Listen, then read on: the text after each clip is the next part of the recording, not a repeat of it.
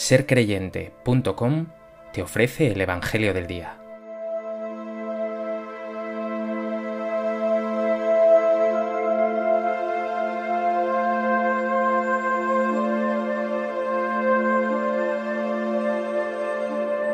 Del Evangelio de Mateo.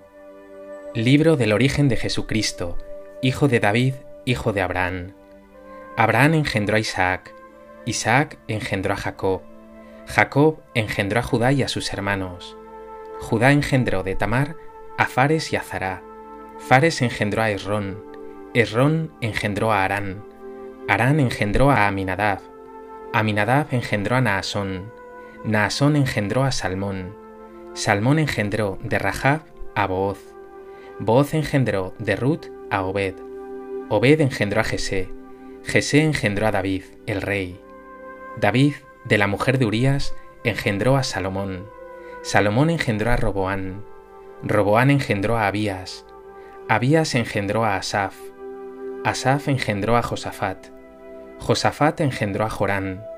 Jorán engendró a Ocías. Ocías engendró a Joatán.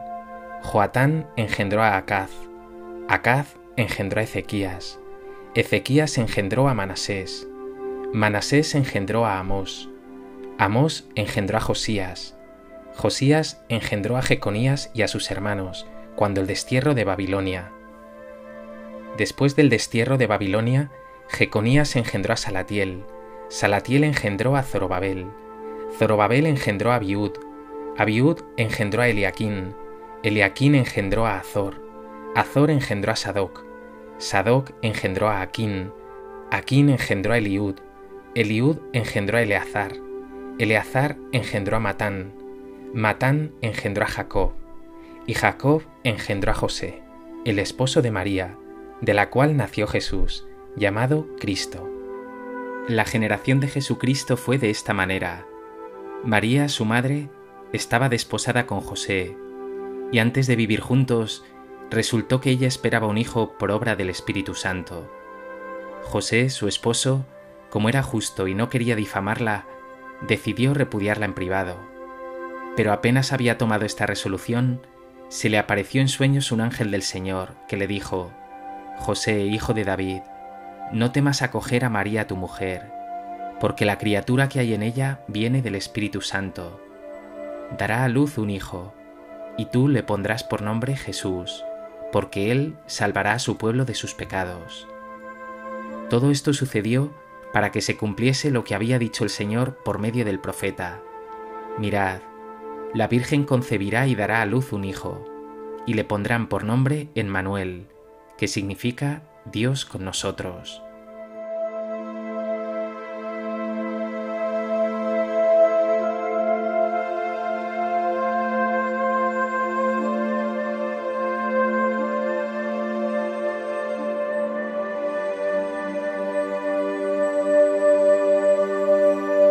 Hoy, día 8 de septiembre, la Iglesia celebra la Natividad de la Bienaventurada Virgen María, una fiesta particularmente querida en las iglesias orientales y muy arraigada en la piedad popular con advocaciones como la Divina Infantita o Nuestra Señora de la Natividad.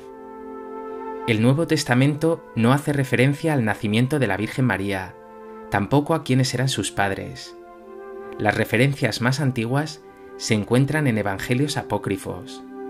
Sin embargo, el pueblo de Dios, nueve meses después de la solemnidad de la Inmaculada Concepción, quiere celebrar el nacimiento de esta niña, porque como dijo San Juan Pablo II, ella es una obra maestra de la gracia divina, o como exclamó bellamente el Papa Francisco, si Jesús es el sol, María es la aurora que anuncia su venida.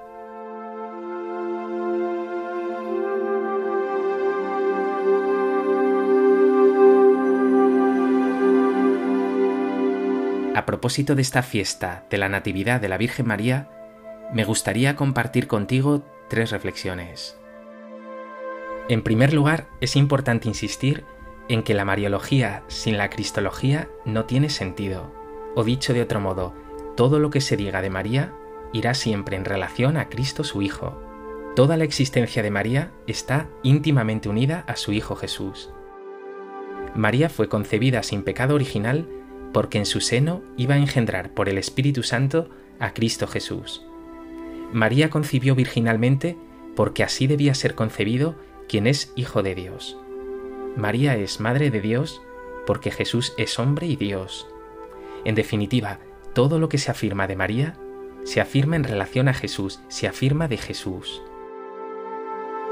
Mirar y amar a María es, por tanto, mirar y amar a su Hijo Jesús, porque madre e hijo, repitámoslo de nuevo, están siempre unidos.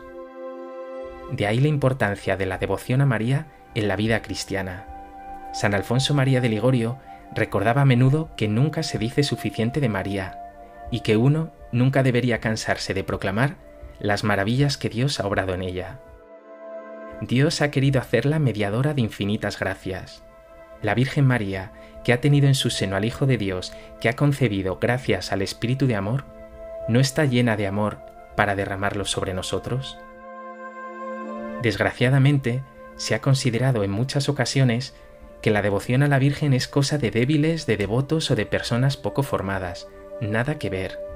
No hay nada más propio para un cristiano que amar a aquella que Dios escogió para ser la madre de su Hijo, amar a aquella que Cristo nos entregó en la cruz. Él hoy te dice como a su discípulo Juan, Hijo, ahí tienes a tu madre. Pregúntate, ¿amas de corazón a María? ¿La sientes cercana? ¿Le pides su intercesión?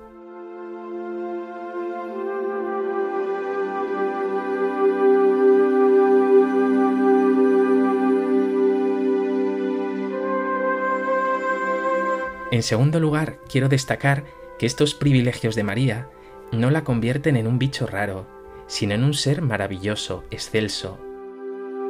Cuando alguien es totalmente de Dios, no es menos persona. Al contrario, es persona perfecta, libre, plena, eterna.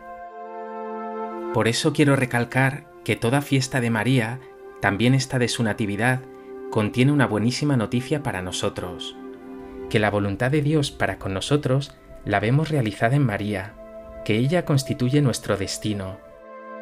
Dios no soñó nuestro corazón roto por el pecado, distante de Él y de nuestros hermanos. Soñó nuestro corazón lleno de amor, como el de María, capaz de compasión y de misericordia, en relación con Él, nuestro Creador y Señor, y también en relación con nuestros hermanos. Por tanto, lo que hoy ves y celebras en María, lo vivirás un día en ti. María es en este sentido tipo, modelo de lo que un día serás. Por eso podemos decir que María es nuestra esperanza. Ahora pregúntate, ¿cómo es tu corazón? ¿De qué está lleno? ¿De envidias, rencores o de perdón y misericordia?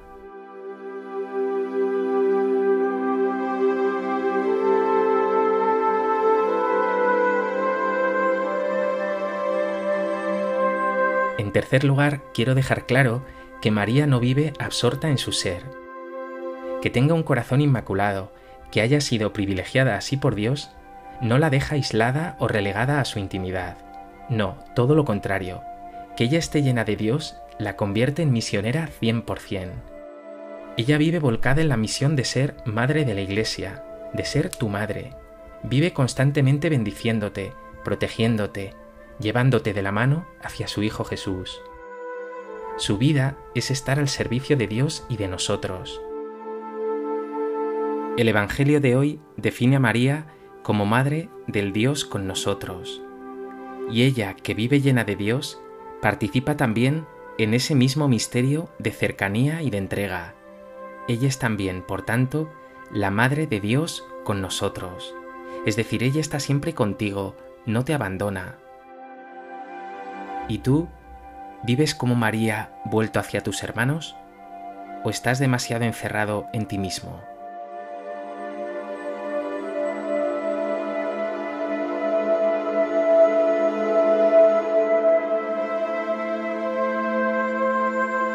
Pues que esta fiesta de la Natividad de la Virgen María te haga recordar que Dios tiene todo el poder, que Él puede obrar maravillas también en ti, que no estás hecho para el pecado o el mal, y que tienes una madre maravillosa y tierna que te bendice y protege siempre.